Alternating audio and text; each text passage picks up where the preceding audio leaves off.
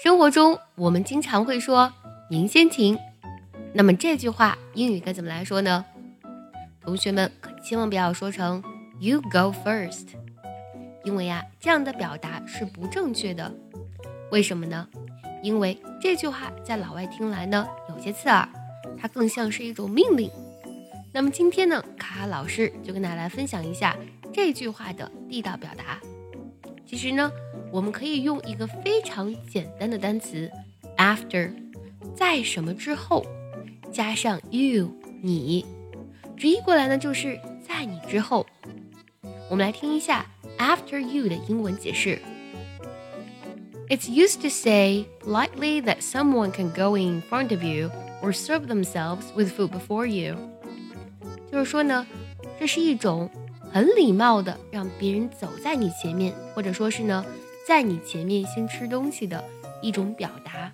After you，比如，比如说呢，在我们出门或是进餐等场合的时候，先请人先行的客套话就可以说 After you。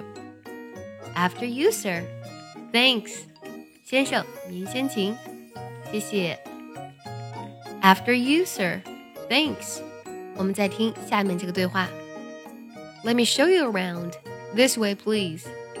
让我带你四处看看吧，请这边走。After you，您先请。Let me show you around.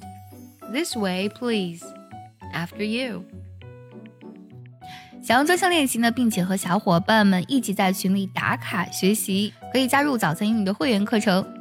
你不仅可以参加我的直播，而且呢，只要微信加“早餐英语”四个字的拼音，就可以收到我送你的一份学习大礼包，让你在英语学习的路上呢少走弯路。除此之外呢，我们还可以在 after you 后面加介词 with，表示的是哎，你用完之后呢，再让我怎么怎么样。比如说呢，你呢用完糖之后呢，再让我来用。这个句子呢，在我们去喝咖啡的时候非常有用。After you with the sugar, please。你用完糖之后呢，请让我来用。After you with the sugar, please。今天分享了您先请的地道表达，你都学会了吗？学会的话，记得点赞收藏，也可以转发给需要它的人。See you next time，拜拜。